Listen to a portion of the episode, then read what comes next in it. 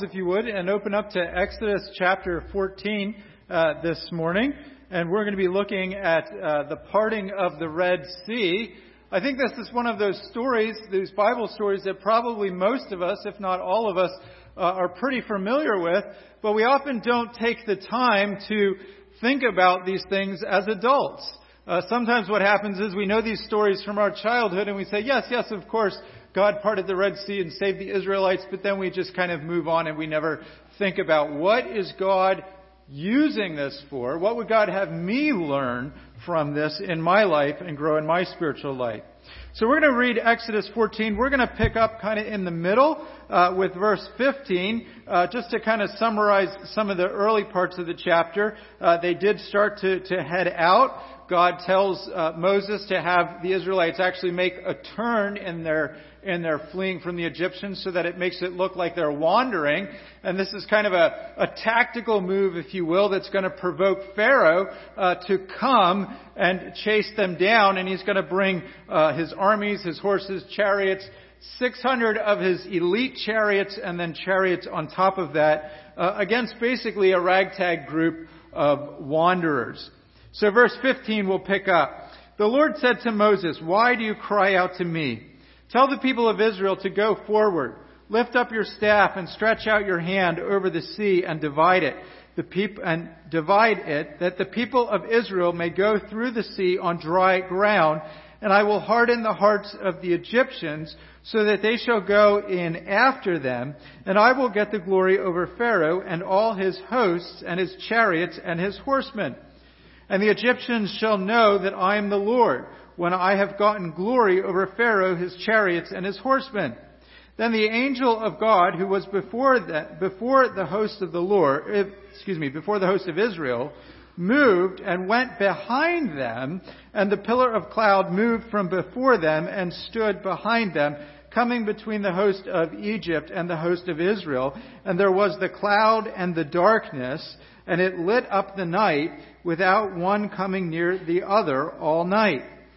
Uh, then Moses stretched out his hand over the sea, and the Lord drove the sea back by a strong east wind all night, and made the sea dry land, and the waters were divided. And the people of Israel went into the midst of the sea on dry ground, the waters being a wall to them on their right and on their left. The Egyptians pursued and went in after them into the midst of the sea, all Pharaoh's horses, his chariots, and his horsemen. The, and the morning watch, and in the morning watch, the Lord in the pillar of fire and of cloud looked down on the Egyptian forces and threw the Egyptian forces into a panic, clogging their chariot wheels so that, so that they drove heavily. And the Egyptians said, Let us flee from Israel, for the Lord fights for them against the Egyptians. Then the Lord said to Moses, Stretch out your hand over the sea, that the water may come back upon the Egyptians, upon their chariots, and upon their horsemen. Moses stretched out his hand over the sea, and the sea returned to its normal course when the morning appeared. The Egyptians fled into it. The Lord threw the Egyptians into the midst of the sea. The waters returned and covered the chariots and the horsemen and all of the hosts of Pharaoh that had followed them into the sea. Not one of them remained. But, that, but then the people of the Lord, but the people of the Lord walked on dry ground through the sea, and the waters being a wall uh, to them to their right and to their left. Uh, thus the Lord saved Israel on that day from the hands of the Egyptians, and Israel saw the Egyptians dead on the seashore uh, Israel saw the great power that the Lord used against the Egyptians. So the people feared the Lord, and they believed in the Lord and his servant Moses. Let's pray. Our gracious God and Heavenly Father, Lord, we do ask that you would speak to us from your word. Uh, we do ask that you would have things for us to learn, to, to help us to grow in our Christian walk and, and life that you would bless uh, our, our time under your word here today and that your spirit uh, would be at work in our midst. In Jesus' name we pray. Amen. As I've already mentioned, I think most of us are familiar uh, with the story of the crossing of the Red Sea, but I think it's, it's something that's both familiar and foreign to us. It's, it's familiar to us as, as many of us have probably heard this before, or maybe you watched the old Charlton Heston movie, The Ten Commandments, and you, you, you know the story well. But it's, it's foreign to us in the sense of how long ago it happened. It's foreign to us in the sense that uh, we don't see God parting the Red Sea uh, every day. And so sometimes we look at these Old Testament Bible stories and we go, what does this have to do with my life? You know, what about my struggles? My struggle is not coming up to the Red Sea and having an enemy trying to kill me. That's nice that God saved them. But how is this relatable? I just want to throw out to you 1 Corinthians 10:11 which says this, "Now these things happened to them as an example, but they were written down for our instructions on whom the end of the ages has come." And Paul is there talking about everything that happened during Israelite and the wilderness generation and the Red Sea and all of those things.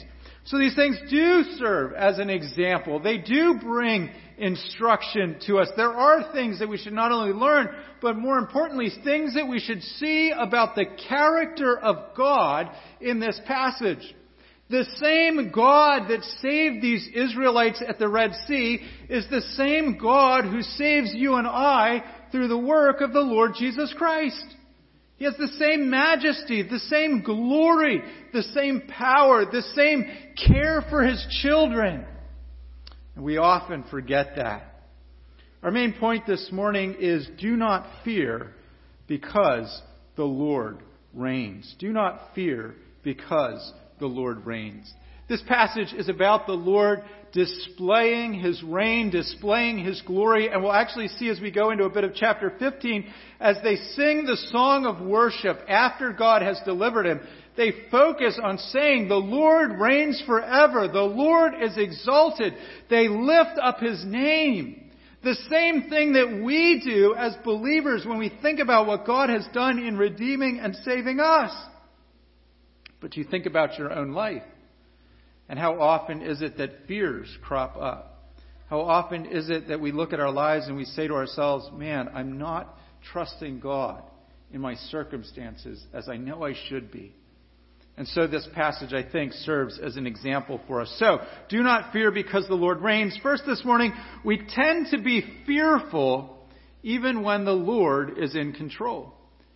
Most of us, I'm sure, know that the Lord is in control we would confess that the Lord is in control, and yet we get into situations in life and we tend to forget that. Maybe not literally forget that, but we fail to apply it and we allow the fear to control us and to crop up.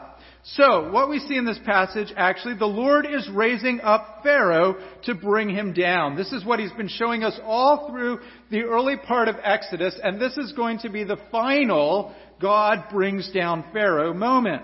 So, look at verses 2 and 3. The Lord tells the Israelite people to turn back with the people. He says, Tell the people of Israel to turn back and encamp in front of Pihahithroth. Uh, that's the other reason I didn't read those verses earlier. Uh, between Migdol and the sea, and in front of Baal, Baal, Baal uh, Zephon, you shall encamp facing it by the sea. And Pharaoh shall say to the people of, shall, will say of the people of Israel, they are wandering in the land. The wilderness has shut them in. So, so God is actually like leading them and directing them not into an open path where they can escape, but a path where the sea is right to their backs. Uh, and if you know anything about military strategy, anything about military victories, you don't want to get in a position where you can't retreat. That's essentially how we won uh, the Revolutionary War. We trapped uh, the British on, on uh, the peninsula, and um, the boats weren't coming to rescue them, and they had to surrender. Uh, and so Washington's army had defeated uh, the British. And so here, this is like a, a tempting trap for Pharaoh.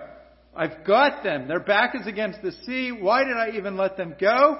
Uh, God says He's going to harden Pharaoh's heart to make him think this way so that he would get the glory. Verse 4, I will harden Pharaoh's heart and he will pursue you and I will get glory over Pharaoh and all the host and the Egyptians shall know that I am the Lord. And they did so.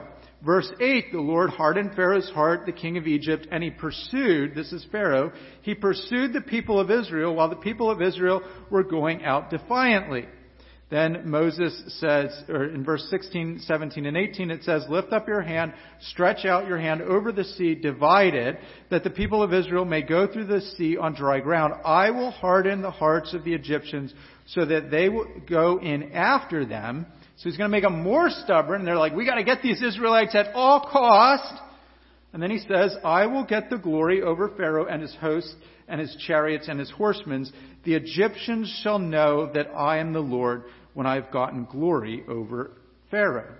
And we have seen this developing. This is the whole purpose that God has raised up Pharaoh for. God is going to show that he is God. And you go back to Exodus chapter 4, and Pharaoh says, I don't know this God. It was an act of defiance. It was an act of rebellion. Who is he that I should listen to him? And God is showing who he is so that we would listen to him.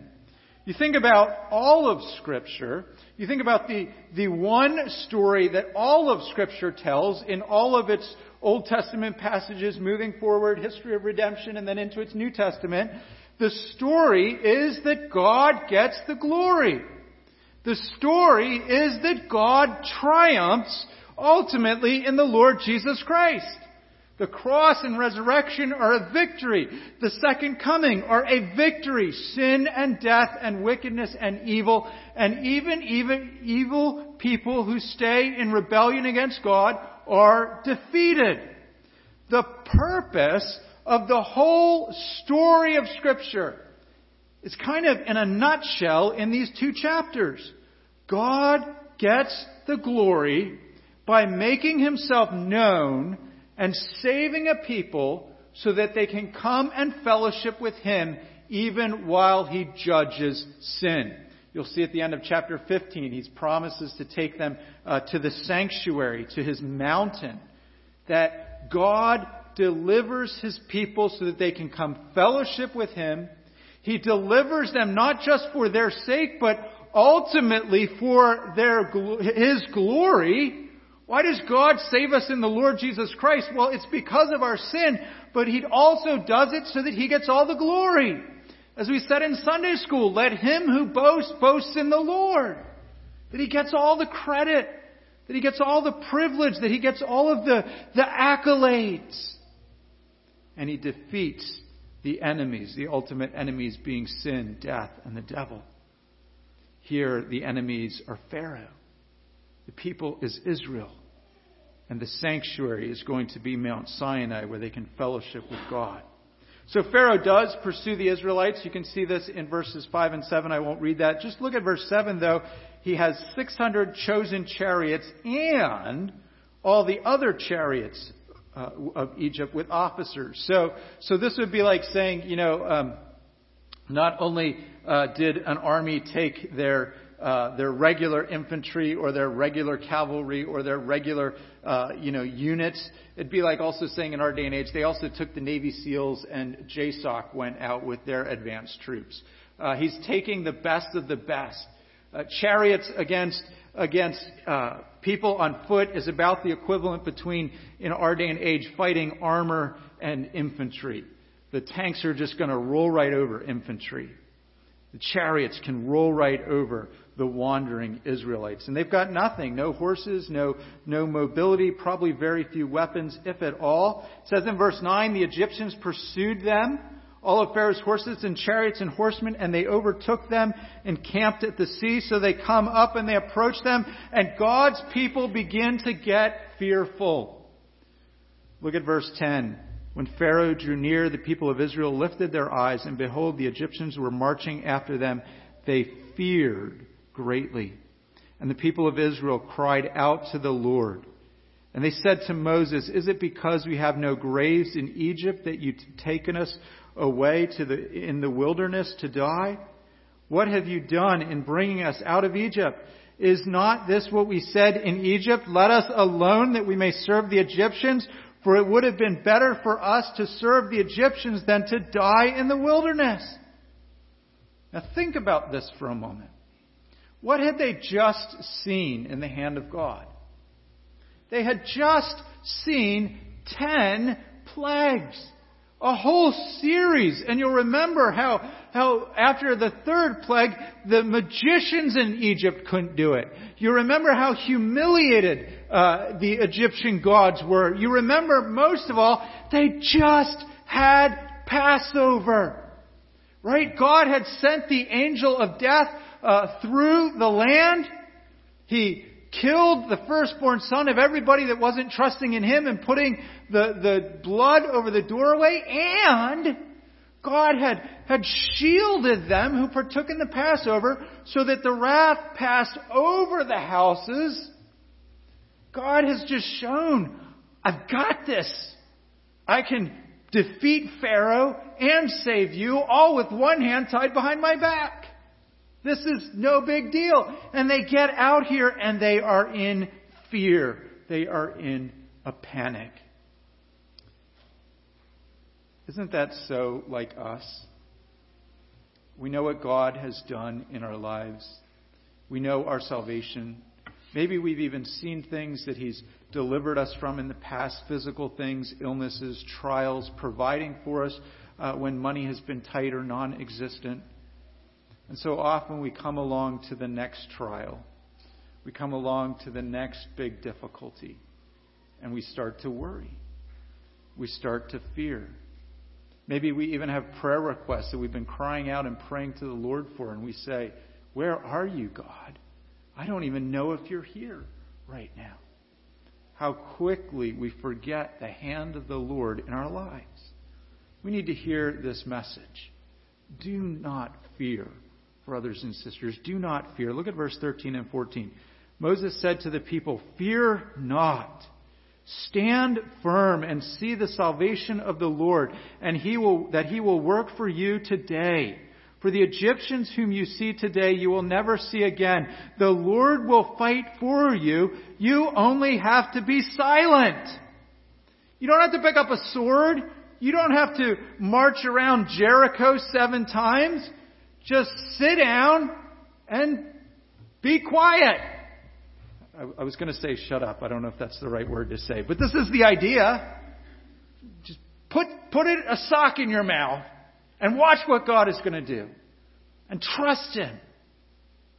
Don't fear. This, these verses, verses, commands like this are throughout Scripture. I'm just going to highlight a few in Isaiah.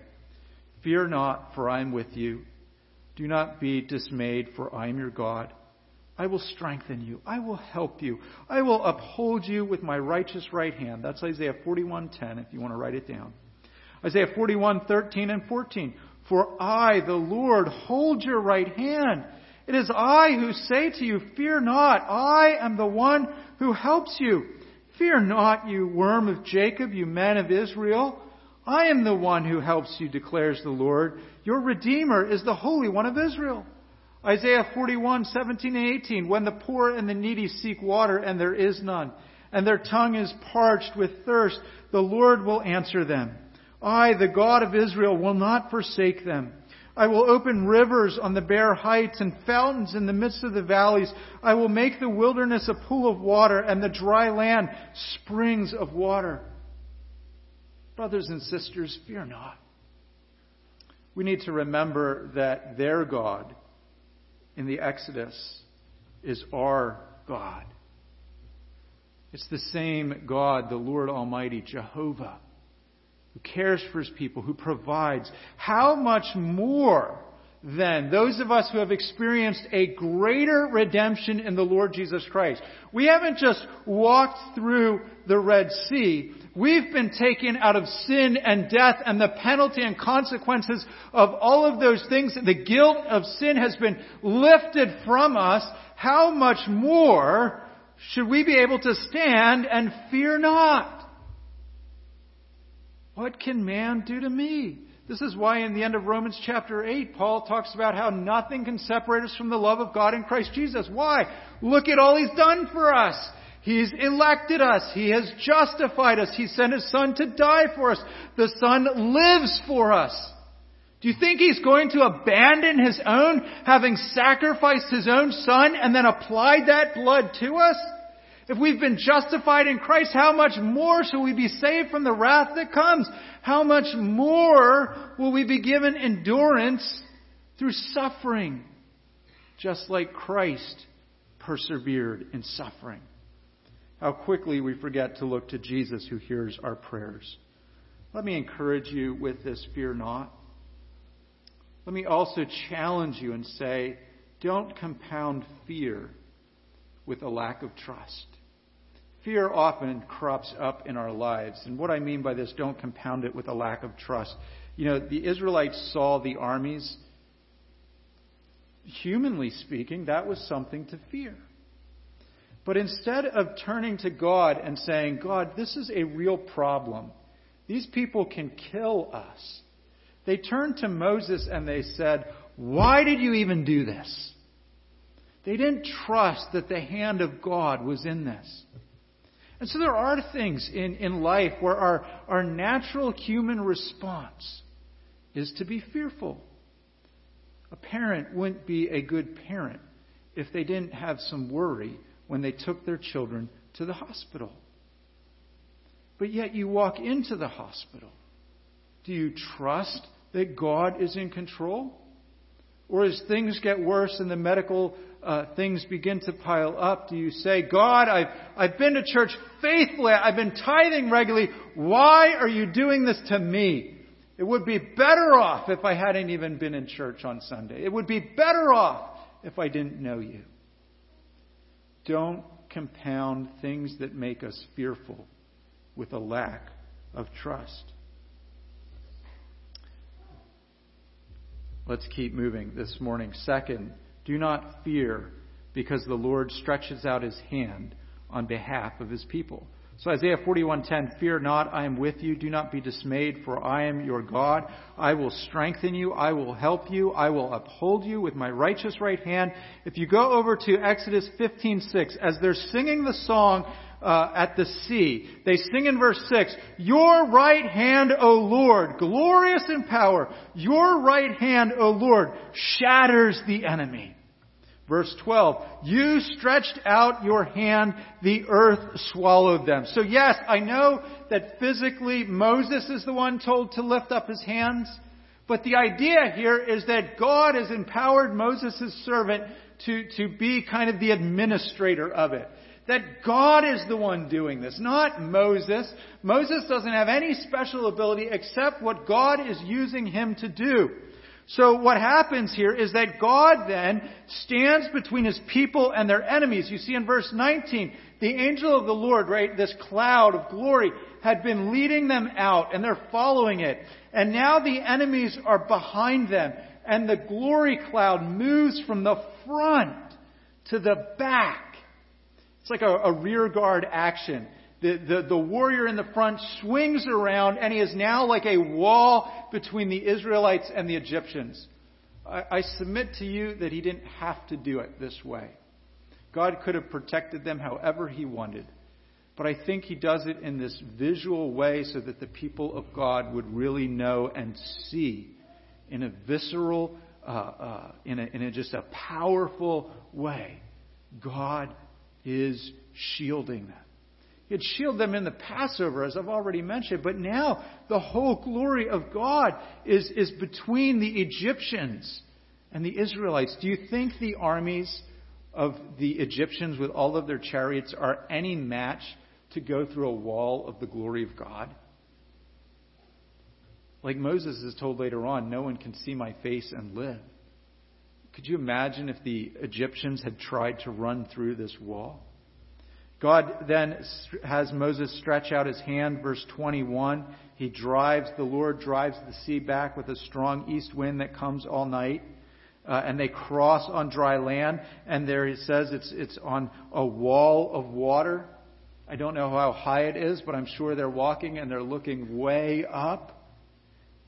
I don't know if they could like see any fish swimming along like you can at the aquarium when you walk through those tunnels, but it was a wall of water and there was no glass between them and the water.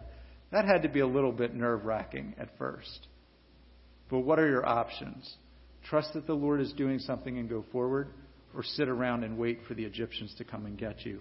As the Egyptians begin to go through verses 23, 24, and 25, God begins to send them into a panic. Verse 24, uh, he threw the Egyptian forces in a panic. Verse 25, listen to what they're saying. Let us flee from before Israel, for the Lord fights for them against the Egyptians. So they're in the middle of this and they're starting to be terrified. God is fighting for them. Their chariot wheels begin to get clogged down. Now, now think about that. The, the Israelites, and there's probably about a million of them, because I think it says it's like 600,000 men. So not counting women and children, there's at least a million. And they're walking through. And, and if you've ever walked uh, on grass on a rainy day, have you ever been to like the fair where everybody is treading on the path, and even though the path starts out as grass, by the end of the day, it's mud. If that ground wasn't dry ground, by the end of the day, it would have been, they would have been sinking boot depth into the mud at least.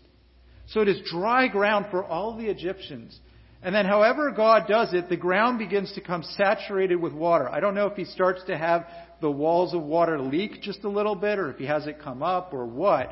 But God purposely causes the wheels of the chariots to get clogged down. And it's not because there's more weight, because this ground had previously been dry. It had previously carried a million people across it. And so it says in verse 27 Moses stretched out his hand over the sea, and the sea returned to its normal course when the morning appeared. As the Egyptians fled into it, the Lord threw the Egyptians into the midst of the sea. So all the water just comes crashing down. It says the waters returned and covered the chariots and uh, covered the chariots and the horsemen and all the hosts of Pharaoh that had followed them into the sea. Not one of them remained. God wipes them out. And, and this is this is not just a little bit of water that crashes down onto them. This is giant amounts of water. Even if they would have been just by themselves with no armor on, it would have been so much water cascading on them, they wouldn't have been able to swim to the top. I can't even imagine what it is like drowning when you're in a chariot or drowning when you're in full battle armor. God utterly defeats the Egyptians. Look at verse 30. Thus the Lord saved Israel that day from the hand of the Egyptians. And Israel saw the Egyptians dead on the seashore. Israel saw the great power of the Lord used against the Egyptians. So the people feared the Lord, and they believed in the Lord and in his servant Moses. What is the response here of the people of Israel? They believe God. They believe now finally that Moses really is the servant of the Lord. They turn and they trust. Now, I'm sure at various times they were trusting, and there were people that were taking the Passover and trusting, but they go from having this fear a few verses earlier to believing that God saved them, to understanding the power and might and majesty of the Lord, to recognizing his hand of protection upon them. That water, if it hadn't been for the hand of God, could have collapsed at any moment. And it wasn't mere coincidence that all the Israelites made it through and then it collapsed on the Egyptians. It wasn't like the clock was running down and Moses is like, hey, hurry up, hurry up, hurry up. It was God will collapse the water when he wants to. And they saw God really took care of me. God really protected me. God is good. The response here is the response of, of humility and faith. They recognized the power of God and believed. You and I, do we recognize the power of God in the gospel? That salvation that He has for us? Do we believe in the Lord Jesus Christ and receive the forgiveness of sins? And if you've received the forgiveness of sins, He has adopted you to be His child. He says, I will never leave you nor forsake you. He says, Lo, I am with you even till the end of the age. He seals you with the Holy Spirit, securing your redemption. He puts the Holy Spirit in you so that when you cry out, Abba, Father, He hears your prayers because the Spirit is in you and Jesus is in heaven as your mediator. Jesus who saved you is not going to leave you. The constant challenge in the Christian life is, do I fear man or do I fear God? Am I afraid of the things that man can do to me? Am I afraid of the things that can happen in my life? Am I afraid of the things that can ruin me in a human uh, level? Or do I have such an awe and reverence for God that I know that I need to forsake those things?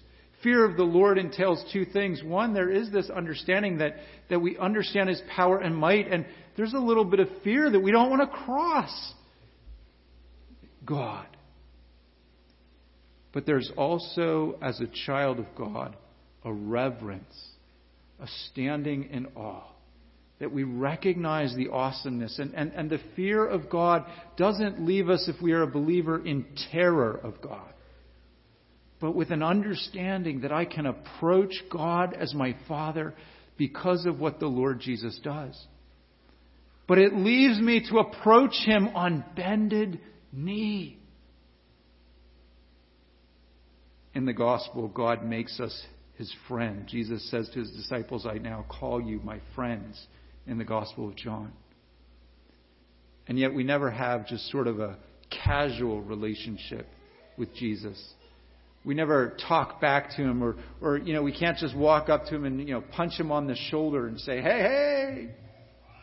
There's still that respect and reverence for him that he is a king.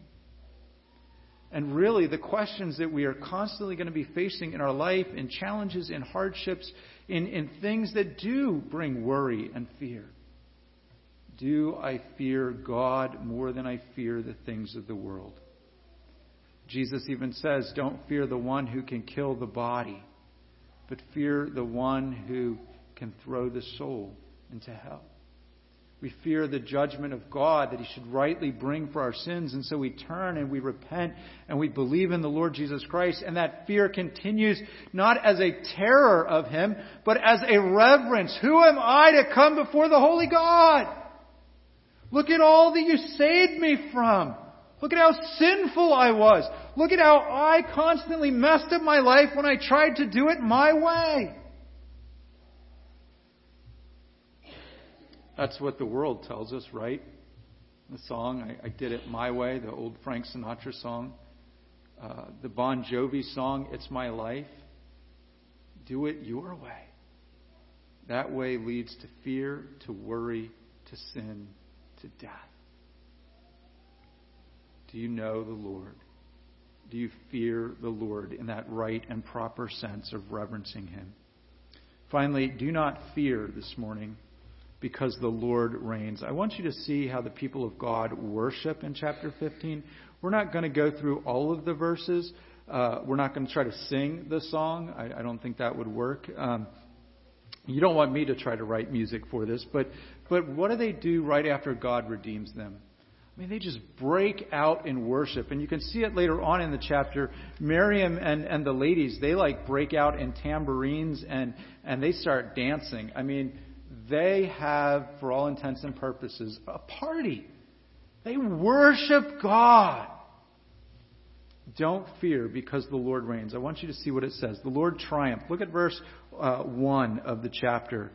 Says, Then Moses and the people sang this song to the Lord, saying, I will sing to the Lord for he has triumphed gloriously. The horse and the rider he has thrown into the sea. I like the translation a little bit better that says, I will sing to the Lord for he is highly exalted. You could literally, he is exaltedly exalted. Uh, the NASB, highly exalted. The, the HCSB, highly exalted. The idea here is, yeah, they've seen the glory of God. He's exalted. He's lifted up. We've seen His strength and His power and His might, and we're going to give praise to him. We sing the praise chorus song, He is exalted, forever exalted, the Lord our God. Why? How do we know? Where do we see this? We see this in his acts of redemption. We see this in what he has done in the Son's death, resurrection, ascension, sending of the Holy Spirit. In his saving us, he gets all the credit. This shows everyone that he is God and we are not. God gets all the glory. Let him who boasts boast in the Lord.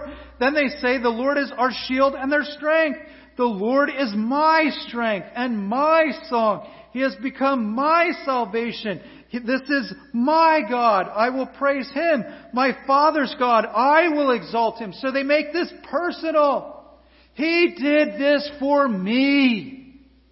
There's nothing wrong in worship songs with singing me if you're singing it to give credit to God. Now, we don't want worship songs to be about me and what I did and what, you know, we're not worshiping ourselves. But to say, this is my God, this isn't just God, this isn't just the Lord, this isn't just a Savior, He is my Savior. He has done these things for me. That's what the heart of faith and trust says. He is my Lord, and I bend my knee to Him. He is my shepherd, my strength, my shield. And, and He is the exalted one. And so what am I going to do? I'm going to give Him credit. I'm going to exalt Him. Not that God needs that from me. Not that, you know, we talk about lifting up God. Like we can't literally lift up God, right? I can't push Him higher, right? I can't make Him more God. But it's about saying, this is who He is and I'm going to recognize who He is. We say, ascribe to the Lord the glory due His name. In other words, give credit where credit is due. You announce and acknowledge what is true. And you're saying, when you say, I exalt Him, you're saying, I believe this. The corollary is you're kind of saying, I humble myself because this is who He is and I'm here. And so we make it personal. God is exalted, that's objective. And I exalt him, that's subjective. That I'm giving him the praise and glory due his name. The Lord goes to war for his people. I won't read all of this, but I want you just to see verse 3. Uh, and this is a good one for the, the young boys. The Lord is a man of war. And I say it's good for the young boys because when I was a kid, I used to play army and run around and, and, and do all kinds of goofy war game type things. But this is who God is a warrior who stands up for his people. The Lord is his name. And then it rehearses what he did uh, to Pharaoh, verse 6, uh, he, how he shatters the enemy. He says, In your glorious in power, your right hand, O Lord, shatters the enemy. Verse 7 In the greatness of your majesty, you overthrow your adversaries. Who can stand against the living God? Who can resist his will? Who can take their armies out? Who can destroy the people of God when God is on their side? No one. Give praise to God for these things. Understand that this is who God is and we do not have to fear. And then I want you to notice the very last thing, verses 17 and 18.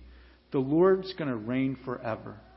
Verse 17, you will bring them in and plant them on your mountain, the place, O Lord, which you made for your abode, the sanctuary, O Lord, which your hands have established. The Lord will reign forever and ever. And you think of how that's repeated in the book of Revelation. He shall reign forever and ever. I can't say those words without like the little part of Handel's Messiah starting to go through my head. And then my head starts to do the echo. Forever, forever. God reigns forever. And, and this is an element that is part of the gospel. The good news of the gospel entails one, that we can be saved from our sins. Two, that Jesus Christ died to pay for penalty of our sins. And maybe I should have reversed the order there. Uh, but he died, he paid for the penalty of our sins, and we can receive the forgiveness of sins. But the gospel is also an announcement that the Lord Jesus reigns.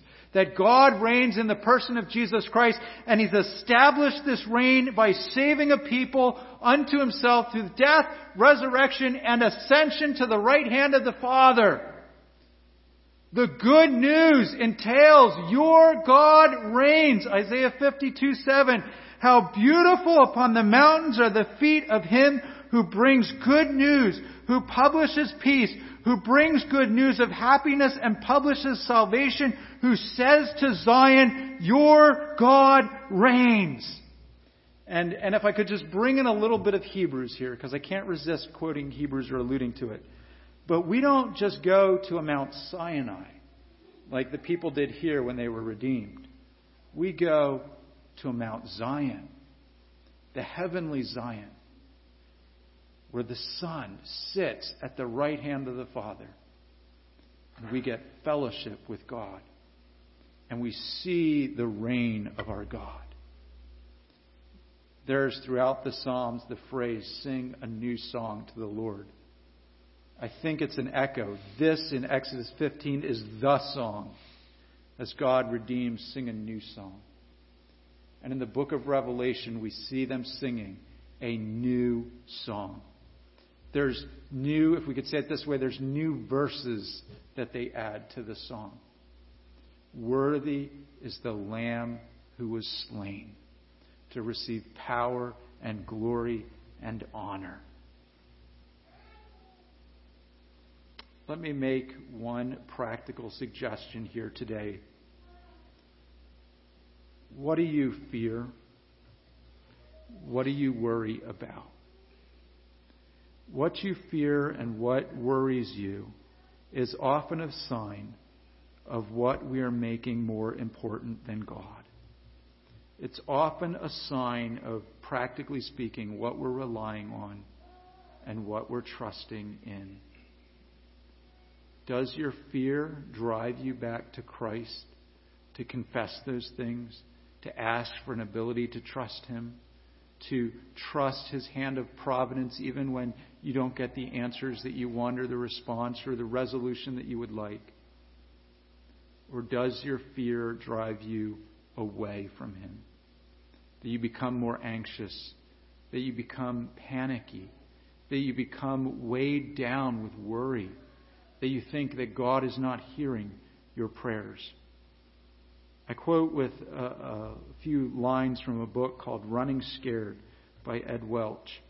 He says, In the kingdom of God, the king has made extravagant promises to us promises of protection, liberation, and peace. We respond with our allegiance, which we typically call faith or trust. The essence of faith is not that we trust without evidence, but that we choose sides. In whom do we trust? Our allegiance to the kingdom of God is nurtured by the very words of God, especially as they are spoken by King Jesus, and it is demonstrated by our obedience. He says this life of the kingdom means that unlike the rest of the world, we are not going to assume that fear and worry are staples of the human life. Instead, we are going to set on a path to trust more and worry less. Let's close with a word of prayer. Our gracious God and Heavenly Father, Lord, we all have things that worry us. We all have things that scare us, that cause in us maybe great anxiety. Lord, help us to trust in you. Sometimes you don't take away the symptoms and the feelings of those pressures but you give us a peace in our soul in the midst of them. Sometimes you don't change the circumstances, but you do bring comfort in the midst of them. And yet, other times, Lord, you completely remove the circumstances. You lift the burden. You heal the illness. You, you cure whatever the problem is. You bring it to a resolution that was exactly as we wished.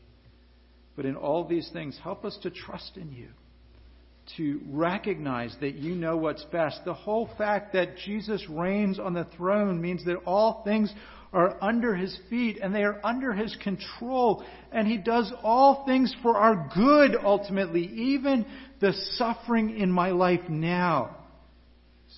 Serves to conform me to be more like Jesus, to reflect the image of his glory. Help me to trust you. Oh, great God. In Jesus' name we pray. Amen.